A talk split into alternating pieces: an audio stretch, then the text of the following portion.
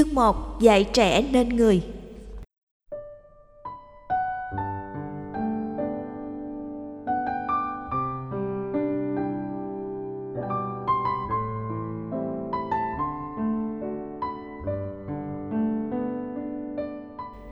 Dạy con truyền thông chân thật.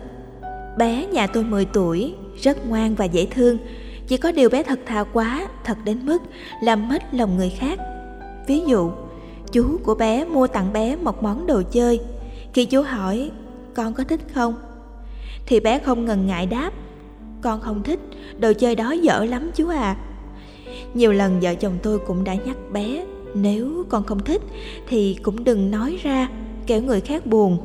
Nhưng cháu lại bảo chúng tôi là như vậy là nói dối bố mẹ vẫn dạy con không được nói dối cơ mà chúng tôi phải làm sao, làm thế nào để dạy cháu? Đâu là nói dối, đâu là nói khéo để không làm mít lòng người khác. Trương tùng lâm ở hà nội. Xem ra lời dạy về lối sống chân thật từ anh chị đã có tác dụng chân phương đối với cách hành xử của bé. Đó là điều đáng mừng, thay vì là nỗi lo. Ở lứa tuổi thiếu nhi, quan trọng nhất vẫn là lòng chân thật. Từ lời nói đến việc làm đức tính này sẽ giúp cho bé trở thành bậc chân nhân về sau. Điều mà anh chỉ lo ngại đối với cháu là làm thế nào để có sự tương nhượng của lòng chân thật đối với sự ngoại giao, khéo léo để không làm mít lòng người khác. Điều đó có thể thực hiện dễ dàng đối với một người trưởng thành, có sự cân nhắc giữa đắc và thất nhân tâm trong các quan hệ gia đình và xã hội nhưng đối với một vị bé thành niên, đây quả là điều khó làm. Nếu không nói là không thể làm được. Anh chị không phải quá lo lắng về việc bé chưa được khéo léo trong ngoại giao, nhất là trong chối từ hoặc là tiếp nhận.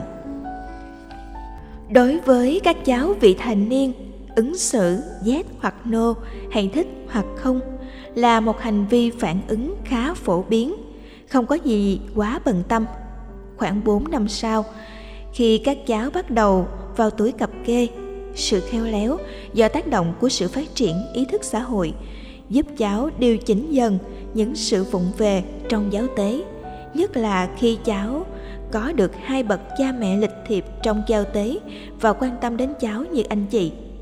Đối với người lớn, không nói dối vẫn chưa đủ tiêu chí quan trọng trong truyền thông giữa các tương quan xã hội là phải biết nói những lời phù hợp với chân lý khách quan, thể hiện sự hòa hợp đoàn kết, giữ được phong cách văn hoa và văn hóa trong giao tế nhằm mang lại giá trị lợi ích. Thêm nữa, nên dạy cho con trẻ cách giao tiếp và ứng xử lịch sự, đặc biệt là những điều tế nhị. Đối với trẻ thơ, sự hồn nhiên và chất phát vẫn là điều quan trọng hàng đầu. Cần được khích lệ. Do đó, anh chị đừng quá lo lắng về tiêu chí, làm thế nào để giáo dục cho con cháu mình nắm bắt được nghệ thuật. Đâu là nói dối, đâu là nói khéo trong giao tế với mọi người nói chung và người thân nói riêng. Thời gian, sự trải nghiệm của bản thân, tấm gương ứng xử từ cha mẹ dần sẽ làm cháu biết cách ứng xử, nói năng sao cho phù hợp nhất.